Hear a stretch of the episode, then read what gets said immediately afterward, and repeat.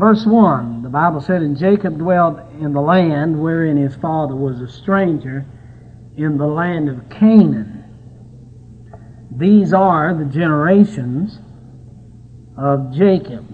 Joseph, being 17 years old, was feeding the flock with his brethren, and the lad was with the sons of Bilhah, with the sons of Zilpah, his father's wives, and Joseph brought unto his father their evil report. Now Israel loved Joseph more than all of his children because he was the son of his old age. And he made him a coat of many colors.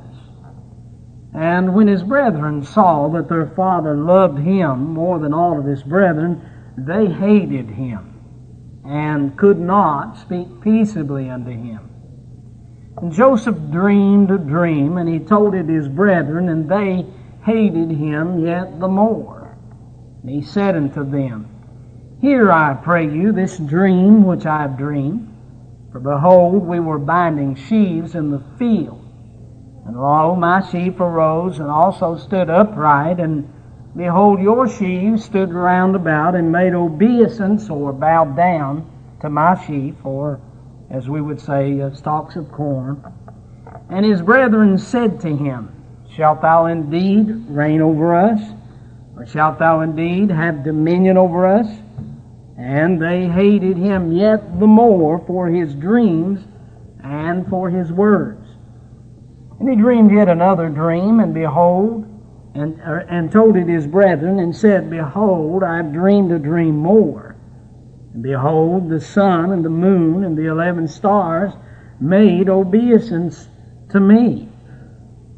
And he told it his father and to his brethren, and his father rebuked him and said unto him, What is this dream that thou hast dreamed? Shall I and thy mother and thy brethren indeed come to bow down ourselves to thee to the earth? And his brethren envied him, but his father observed the saying. And his brethren went to feed their father's flock in Shechem. And Israel said unto Joseph, Do not thy brethren feed the flock in Shechem? Come, and I will send thee unto them. And he said unto him, Here am I. And he said to him, Go, I pray thee, see whether it be well with thy brethren and well with the flocks. Bring me word again. So he sent him out of the vale of Hebron, and he came to Shechem. And a certain man found him, and behold, he was wandering in the field. The man asked him, saying, What seekest thou? And he said, I seek my brethren. Tell me, I pray thee, where they feed their flocks. The man said, They are departed hence, for I heard them say, Let us go to Dothan. And Joseph went after his brethren and found them in Dothan. And when they saw him afar off, even before he came near unto them, they conspired against him to slay him. And they said one to another, Behold, this dreamer cometh. I want to preach to you tonight on this subject Joseph, the son. I don't think that there's any greater relationship used in or out of the Bible that depicts our connections to God any more than the father and the son relationship. It's used several times throughout the scriptures. I think about Abraham and Isaac, which was a relationship of faith. I think about the uh, prodigal son and his father, which speaks of a relationship of forgiveness. And then I see Jacob and Joseph, which speaks of a relationship of love, the father and the son relationship. And of course, it applies to our relationship with our Heavenly Father. Joseph is a son, even as you and I, if we are born into the family of God, born of the Spirit of God, but to as many as received him, to them gave he power to become the sons of God. Behold, what manner of love the Father has bestowed upon us that we should be called the sons of God. You and I are children of our Heavenly Father, not by a natural birth, but by a supernatural birth, being born again, not of corruptible seed, but of incorruptible, by the Word of God that liveth and abideth forever. Ye must be born again. And so I'm glad tonight that we are counted as children or sons of God. But I want you to notice three things in relationship between uh, Joseph and his father, and of course between us and our Heavenly Father. I want to point out to you, first of all, that I, I see uh, Joseph as a son in favor. Joseph is a son in favor. Now, I didn't say that. Verse number uh, 4 tells us, or verse number 3 tells us, now Israel loved Joseph more than all of his children. In other words, it seems to indicate to me that if there ever was a son that he was proud of, it was this boy. Uh, he was what we would say he's he's daddy's boy. You know, you get that first little boy that's born into the family, and daddy wants to train him to say that. Whose boy are you? Whose boy are you? You don't want him to say, I'm mama's boy. You want him to say, I'm daddy's boy. And uh, of course, this is what Jacob wants to happen with Joseph. He, he, he attributes him as being daddy's boy, and he is a son in favor. Now, notice this favor in, in three ways. I notice that it is a favor that is first of all, unmerited. Now, Joseph, as we noticed this morning, is one of 12 sons. He is the 11th son born uh, to his father Jacob. And there have been 10 sons born into the family before he comes along. So, there have been 10 times that Jacob has come into the tent after a mother has birthed a son into this world, and he has looked upon that son from Reuben on down to Judah and Simeon and all the other ten that are older than uh, Joseph is. But when he comes into the tent on this day and he looks upon this son, there's a different look in his eye. There is a different gleam and glow about him. You can tell that there is a, there is a special feeling toward this son. The other mamas got to noticing it, and the other boys got to notice it.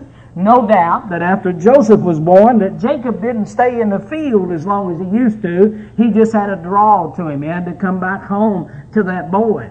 And he, he just wanted to be around that boy. Now I want to ask you a question. Was it because that uh, Joseph was stronger than his brothers that his daddy looked upon him in favor? I don't think so. How can you tell which baby is going to be stronger than the other baby? Which son is going to be stronger than the other son? Or could it be that uh, that uh, Joseph was much more intelligent than all the other sons? I don't think that's so either.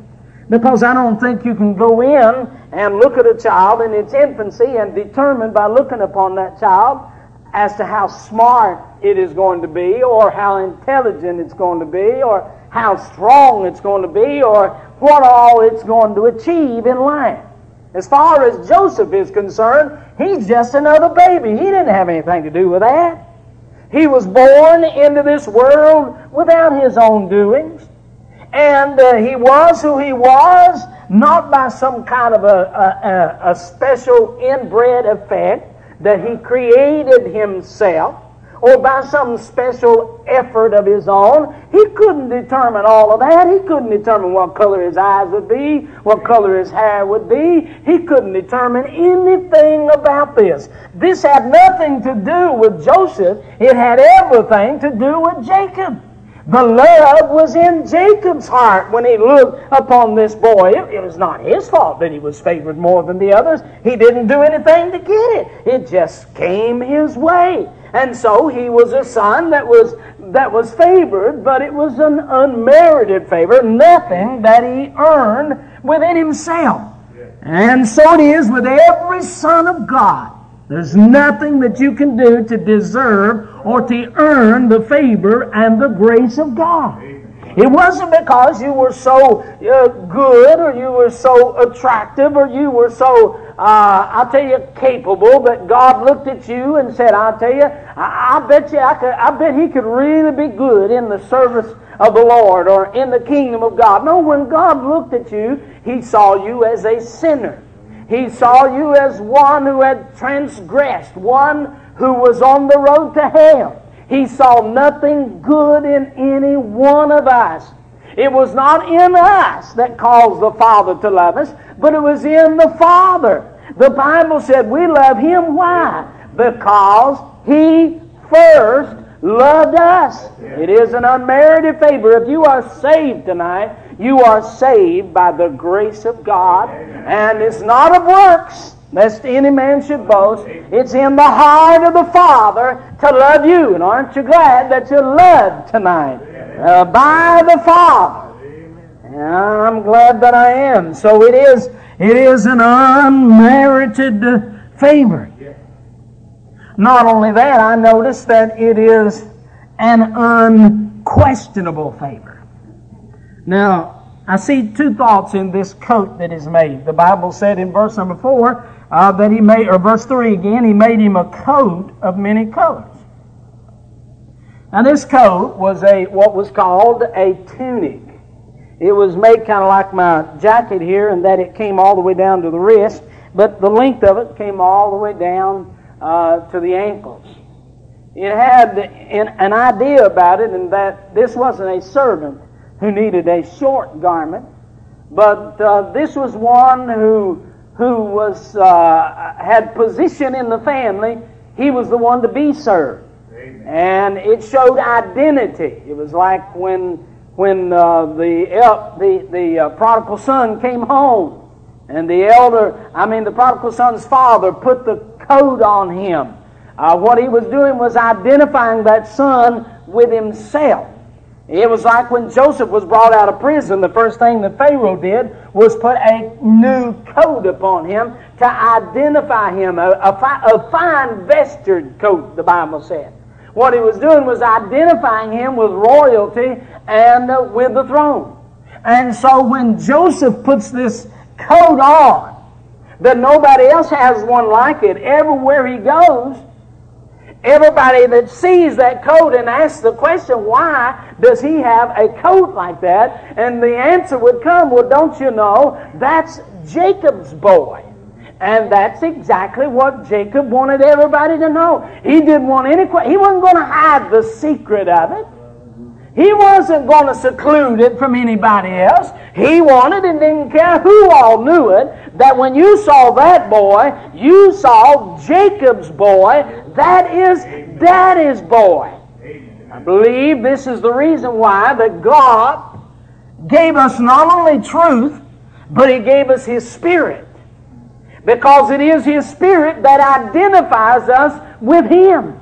It is the Holy Ghost that gives us the attributes of God and gives us the ways of God and causes us to be like God. The Holy Ghost is the only one that can do that. And when you're born of the Spirit of God, you take on the nature of God and you begin to act like God. You didn't do that before you got His Spirit. And so He put His Spirit in you so you could be identified as one of His own.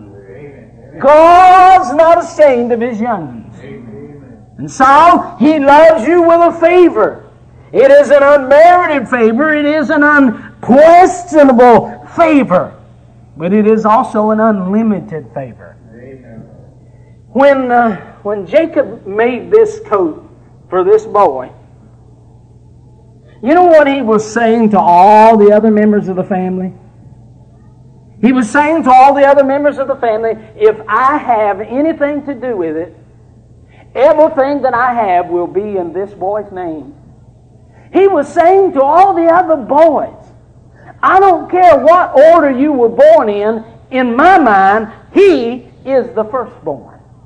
And he is going to get the bulk of the inheritance. He is going to receive the blessing.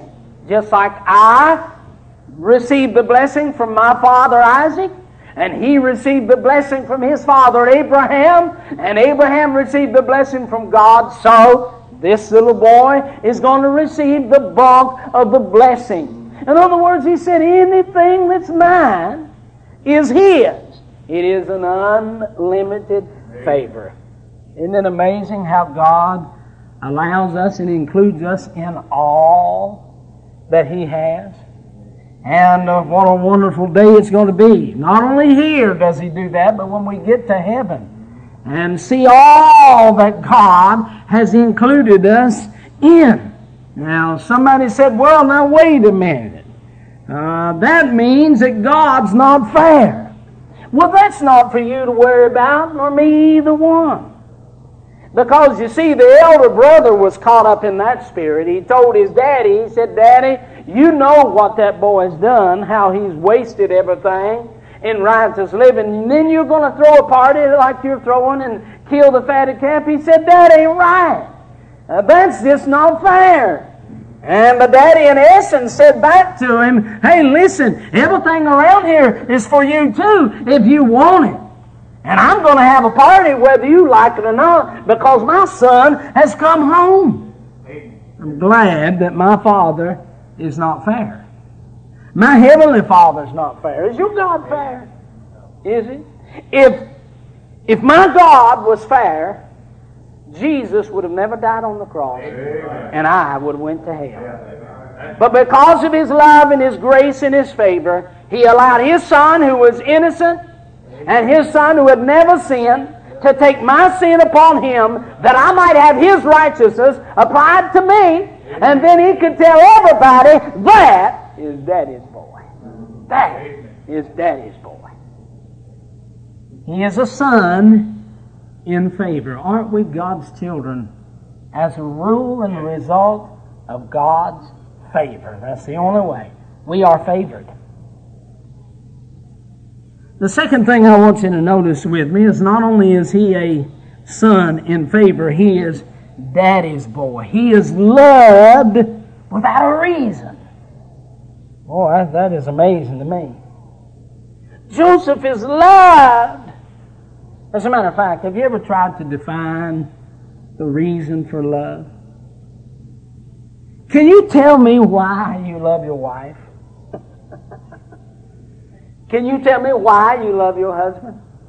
If you can tell me tonight why you love your husband, I can tell you why you will stop loving your husband.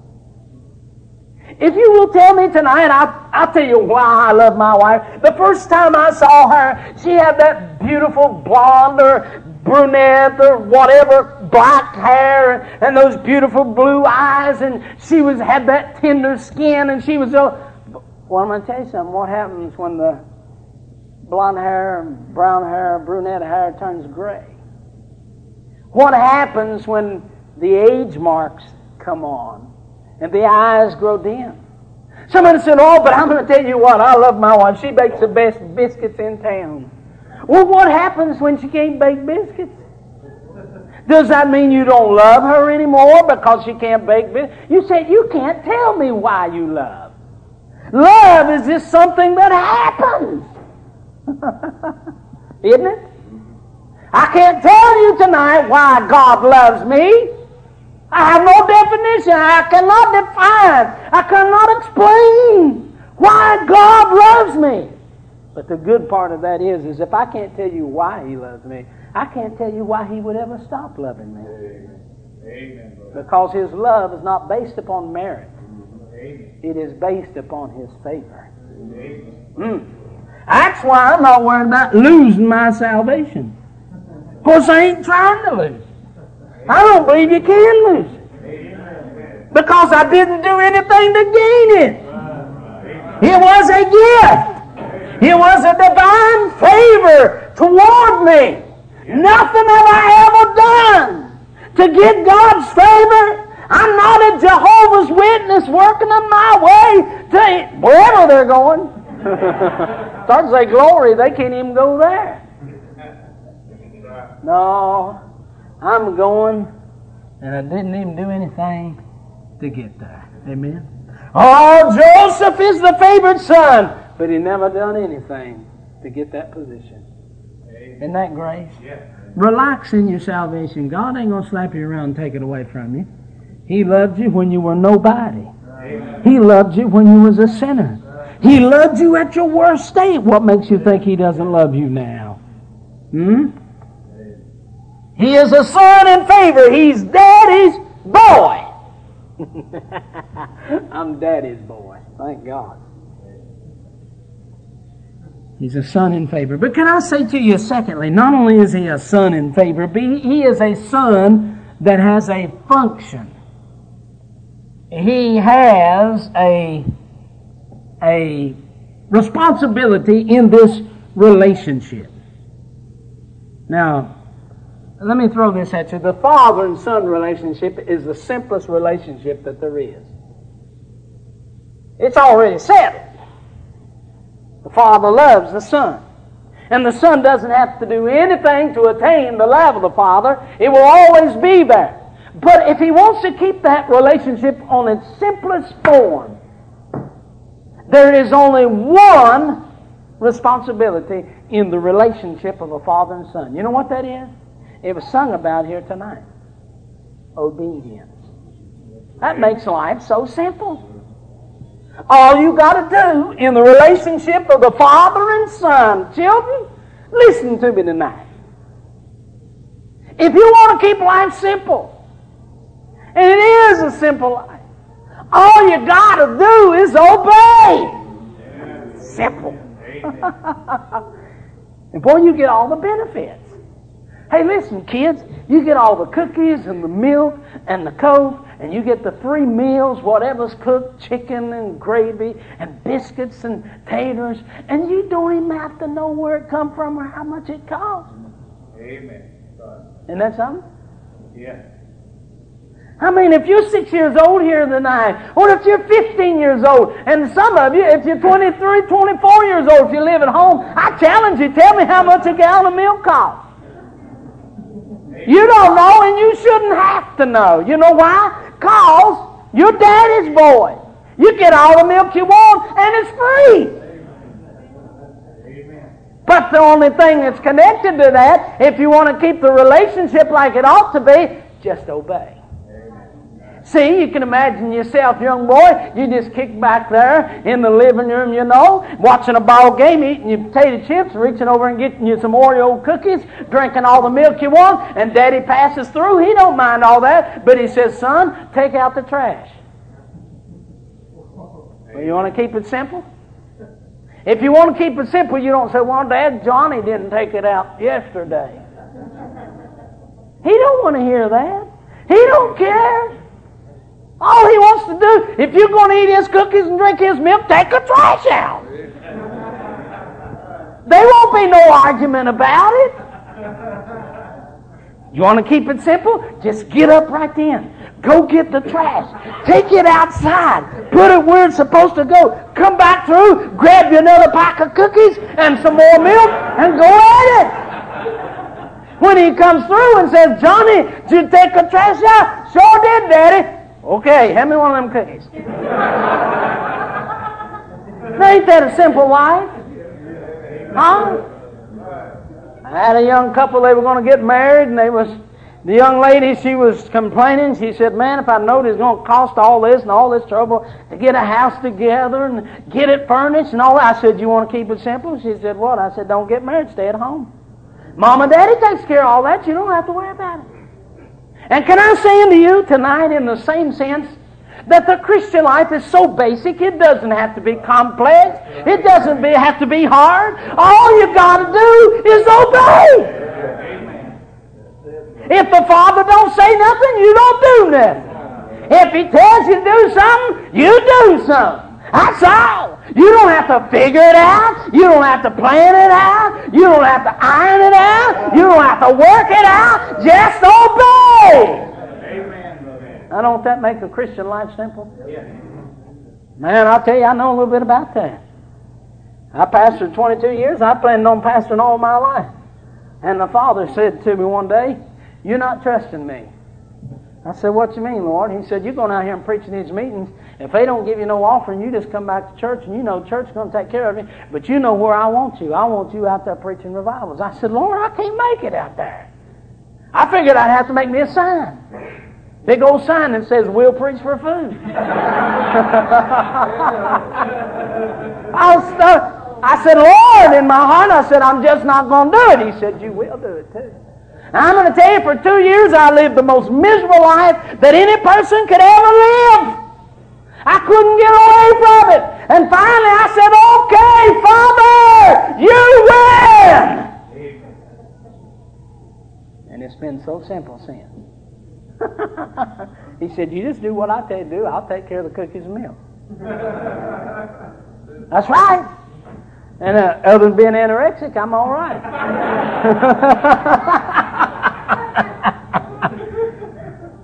A son with a function. What is it? Just do daddy's will. If you're daddy's boy, you don't have to find out what everybody else thinks about it. You don't have to seek out whatever everybody else thinks about it. Find out what daddy says and do daddy's will, and then you'll be all right. Amen. That makes life simple, doesn't it? Amen. Yeah, makes life simple. Just do what Daddy said. Now, there's a good outline here on obedience. I'm not going to preach it, I'll just throw it out to you. Notice with me, first of all, in verse number 10. And it's in verse number 11. The attachment of obedience. The attachment of obedience. The Bible said it's his father. His father. See, I don't, you don't obey somebody else's father, you obey your father. And the fact that there is this attachment, he obeys his father. Now, the reason why a lot of church folks are always bucking against the preaching of the Word of God and bucking against the right things and the will of God and all this, because they don't have a father. Right. At least God is not their father, and so they have a hard time obeying Him because He's not their father. I'm going to tell you, if He's your father, there is that desire in you to obey your father. There's that, that relationship.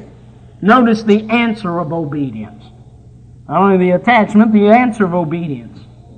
Verse 13. Israel said unto Joseph, Do not thy brethren feed the flock in Shechem? Come, and I will send thee unto them. And he said unto him, Daddy, that's too far. Well, Daddy, you know that's 60 miles. It's about what it was. Well, Daddy, you know how them boys feel about me, and I don't care much for them. And that's just, you know how I was. Listen, Daddy knows all that. There's only one thing Daddy wants to hear. He don't want to hear what you think about it, how you feel about it. You are finite and He is infinite. You only know now, He knows yesterday and tomorrow. He has all that planned out. If you ask all the questions and you're all the time wrestling about the questions, you'll never do Daddy's will. I mean, I tried to figure out what would happen to my church if I left. I figured it'd go straight down. Never phased it a bit. I was worried what was going to happen to me and my young'uns and all this other stuff. But as long as I wrestled with that, I wouldn't obey the Father. Finally, I just said, okay, Lord, it's your business. You know the end from the beginning. I'm going to obey. So, when the daddy said unto him, Go to your brethren, he said, Look what he says there. Here am I. Well, that's the answer. That's the only thing God wants to hear out of you. He'll give you everything. He'll bless you with everything.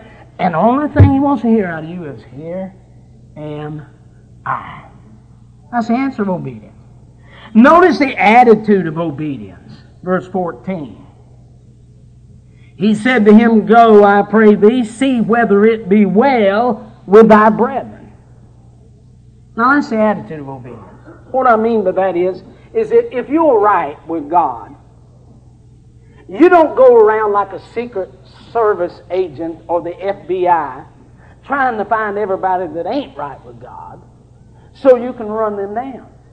He said, Go see if it's well with your brethren. Have you ever seen these Pharisees that thought they were right with God? They run around cussing everybody that they thought wasn't right with God? Yeah. That's not the heart of it. If you're right with your Father, you got a heart that wants everybody else to enjoy the relationship that you're having with God. Not that you're picking on everybody.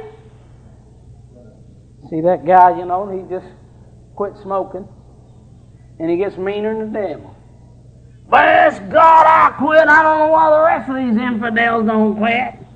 Well, the only reason why you did is your wife made you. And you're mad because they getting to do it. But I'm going to tell you, the real spirit of it is, is if the Holy Ghost and the Father has helped you get over something like that, you have an attitude of prayer that others can enjoy getting over something like that. Amen. That God would help them over the hurdle. Amen. See, that's, that's the attitude. You know, I noticed the ache of obedience. There is a heartache sometimes in obedience. In verse 19, the Bible said, And they said one to another, Behold, this dreamer cometh. Now, he's not out there on his own mission or errand, trying to do his own thing. But why is he down here? He is down here because the Father told him to go down there. But it is while he is down there that he experiences separation, he experiences suffering, he experiences servitude, he experiences solitude, he experiences all of that, not because he has disobeyed, but because he has obeyed the Father. This is the ache of obedience. Many times when you do the will of the Father, others won't like you because you do. But you do it anyhow. This day, and we could have seen Joseph while he was put down in that pit. And we could have went down into that pit and said to him, Joseph, what in the world are you doing down in this pit? And his answer would have been something like this, Well, I really don't know, but I, I one day I was coming through the house and Daddy said, and I just did what Daddy told me, and I ended up in a pit. And then, when he's in that caravan that's going down into Egypt, if we could, if we could run along that caravan and see him tied up there, and we could say, Joseph, what, what are you doing tied up here? He'd have said, Well, I, I don't know. I, I, Daddy's told me. Said one day, told me what to do, and I just did what he told me to do, and I ended up here. And then we could see him down in Egypt, and he's been bought, and, and, and he's serving there for uh, all of those years. And we could say, Joseph, you're not a slave. What are you doing in Egypt, serving down here? And his answer would be, I don't know. I, I come through the house one day, and Daddy said, and I, did, I just did what Daddy said, and I've ended up down here. Then we can see him in prison, shackles on him, bleeding, heartache we say to him, Joseph, what are you doing in prison, boy? Said, Well, I don't know. One day I come through the house and Daddy told me to do something. I just did what Daddy said, and, and, and from that from that point on, it's it's been all of this. and then one day we see him sitting on a throne. He's got fine vesture. He's got jewels and rings, and everybody's bowing to him. And we say to him, Joseph, Joseph, my goodness, how in the world did you get all of this glory and all of this wealth and all of this majesty? And he says, Well, I don't know. I, am just coming through the house one day. Daddy said, and I did what Daddy said. And he said, I've, I've ended up here. Can I say to you tonight, you'll never go wrong doing what Daddy said. No matter the road that you go through, God had a purpose in mind. He wanted to save His sons during the time of famine. And I'll tell you, when he obeyed the Father, he ended up being the Savior. And so it is with the Lord Jesus Christ. He learned obedience to the Father, and he died to save the world. It is obedience, doing what the Father says. That's the only function that makes life so simple. Let me give you this, and I'll move on to the last thought. I got a preacher friend in the mountains. His boys played uh, baseball, and he coached the team that one of his boys was on. And he said they were playing in a in an important game, and he said it was uh, like the last inning, and and they were down like a run, and this old boy got up to bat. He was going to be the uh, the the last to bat, and he hit that ball, man, it went out into their uh, uh, outfield, and he took off a run. Said he hit first base, and then he come around and he hit second base, and, but then he started slowing down toward third base, and he kept looking back toward the ball and whoever caught the ball. He said every now and then he glanced over to me and said, I was at third base and I was going like this. And he said, Preacher, what that means is go, boy, go. Don't stop. Go. And he said that old boy, though, said he just, he'd look at me and he'd look back. He looked at me and he said he stopped at third base.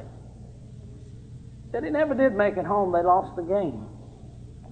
And he said, I took him aside after that and he said, Now, son, I'm going to tell you something. I don't know whether you'd made it home or not. But he said it wasn't your business to look at that ball. It was your little business to look at me. I'm the coach. And he said, You know, we've already taught you that when I go like that, you run, boy, run. And he said, If you get out, it won't be your fault. It'll be my fault. You just do what I tell you to do, and it'll keep it simple. Amen. Amen. That is the simplicity of the of the function of a child. He's daddy's boy, and all he's got to worry about is daddy's will. Amen. But then the last thought I want you to notice with me not only is this son in favor and a son with a function, but he is also a son with a future. He is under daddy's care. Daddy's going to take care of his boy. Now, I notice this in these dreams. Look at verse number 5. He has these dreams, and these dreams are about his future. Notice verse 5. And Joseph dreamed a dream, and he told it his brethren, and they hated him yet the more. But he told them what the dream was. He said it's kind of like stalks of corn, and he said, All your stalks bowed down to my stalks. And they said, Well, the audacity of that. I can't believe that. You mean to tell me you think that we are going to bow to you and serve you, not on your life? He said, Well, I'm just telling you what my dream was. But he went to bed and he had another dream. And in that dream, it was about the moon and the stars and the sun. And he said they all bowed and made obeisance unto him. Boy, that really infuriated them. They just couldn't believe that that was the way his dream was. But, but what his dream was about was how, how things were going to unfold in his future.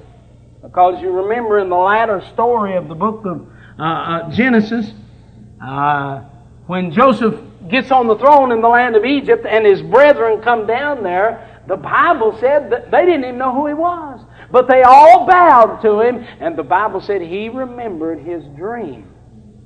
That they would all bow to him. So it was a dream right here at 17 years old. It was a dream that included everything from 17 all the way through to the end. All the years that it would encompass. Now, this dream was not a dream that was as a result of eating garlic and onions. This dream was an inspired dream. God gave him this dream. It was a divine, sovereign dream of which God was showing to Joseph in that moment that he was going to take care of everything. Inspired dream. Because God was the resource of it. It was a resistant dream. I mean by that it was immutable. There would be nothing that Joseph would ever go through that would ever change one iota of his future that God was revealing unto him.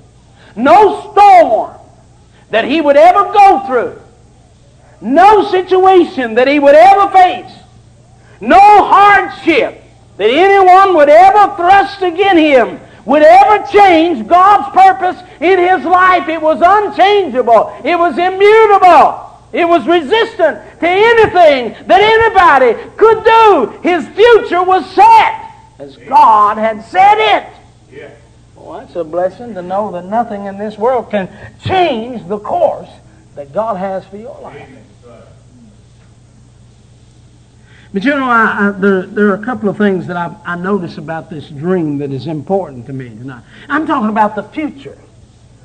Joseph is a son with a future. And I see it in these dreams. I notice, first of all, the rest of his future. What do you mean, preacher, by the rest of his future? Well, R E S T. I mean by that, when, when do you dream? Uh, we dream at a point in time in which we are uh, least active. Everything about us has slowed down almost to a, as close to a, a halt as you can come. the uh, metabolism, uh, the blood pressure, the heart rate. In other words, when you are dreaming, you are as inactive as you will ever be unless you're dead. and then you're not dreaming. But isn't it amazing?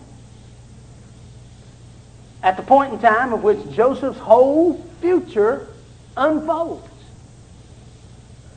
Now, you know when we think that our future is going to unfold? When we get it figured out. We think that our future is dependent upon us and we're going to have to do something to make sure that tomorrow is going to turn out all right. And we somehow feel that if we don't do it, then there's not going to be any hope in our tomorrows. And you're sitting here tonight, and we're all guilty of it, that we are counting on a lot of things to determine how our future turns out. See, all God wants you to do is let Him be your Father. Trust Him. Trust His Son in salvation. Just simply obey Him and go to bed. While you're sleeping, He'll take care of your tomorrows. And you won't have to worry about the IRAs and, and all these other things and Social Security and all that other stuff. Because He's got the tomorrows taken care of. All you get to do is sleep. Go home, take you a nap. If you're having some real severe problems and struggles tonight, go home and Get you some sleep. Rest in the Lord, the Bible said, and fret not. Amen. Of course, the downside of that is you don't have nothing to brag on after it's done. And that's part of the problem we have. But I see the rest of his future. he's just sleeping. And while he's there sleeping, in that state, of sleep, God Almighty is taking care of every second of his life. Boy, isn't that amazing? I tell you, there's a lot in life that we can't do anything about if we just confess it. Just rest in it, that the Lord will take care of it. He promised He would. The rest of His future and the reach of His future. I, I close with that. The Bible said, he gave him a dream about an earthly situation with the corn stalks and so on. And then he gave him a dream about a heavenly situation with the moon and the stars. And what he's saying to him, Joseph, I've got everything taken care of down here, and after it's over with down there, I've got everything taken care of up here. I've got all the bases covered. If you just just go on. I just remember. And Joseph clung to that. Through every situation that he faced, he believed and he told his brethren, You meant it for evil, God meant it for good. God's in charge of all this. God's got it all planned. There's nothing you can do, but God's already taking care of it. Amen. What's a blessing to know that no matter what circumstance and situation or place that you are in, that God is in charge. And the only thing He wants you to do is rest in it. Rest in it. rest in the Lord. I heard, uh, I close with this, I heard an old preacher preaching by the name of Joe Parsons, had a big impact on my life. He said that uh, he was preaching in this meeting, and he noticed a lady in the church that she was real restless and just wasn't getting into the meeting. So he said the next day they went by her house. And he said, Sister, why don't you come to the meeting tonight? And she said, Well, Brother Joe, I've been there every night. He said, Well, I know you have physically, but spiritually your mind's been somewhere else. And he said, The dear lady began to cry. And she said, Joe, it's my son. Said, I I'm so worried about him. Said I tried to teach him and train him right, but said, far as I know, he's the biggest sinner in the area right now, drinking and running around, and said it's just tore the heart out of me. I can't stand it. He said, Well, now, sister, you know, there ain't lots you can do about that, but said, Why don't we just get down here on the floor And why why don't we just turn it over to one that can take care of it? Brother Joe said they got down in the floor and they began to pray. And he said after a little bit he knew things had changed because she is a shouting woman. He said he heard her begin to shout, woo, woo. He said she come up out of that, off of that floor and went around through the living room. She got the victory and turned it over to the Lord. She was a shouting. All week long, the, as long as the meeting lasts, said she kept coming back to church, said she just shouted the place down. He said I meeting closed and left out of there in about two years. Brother Joe said I come back through there and said I stopped at a little store there. One of the members owned it. I got to ask him about the church. And said then I asked him about the uh, the lady, the older lady. He said how's she doing? Oh, Joe said she's doing fine, still doing good in church every Sunday, shouting it out. He said, well, what about her son? Now listen. They said, what about her son, the one that was so wicked and wild? Oh, they said, Joe, you hadn't heard. Said about a year after you come through here. Said God saved that old boy and said he's the biggest preacher in two or three counties. God took care of what she couldn't handle. Amen. I don't care what you've heard lately. The Lord wants you to rest and let Him take care of it. I'm Daddy's boy, doing Daddy's will in Daddy's care.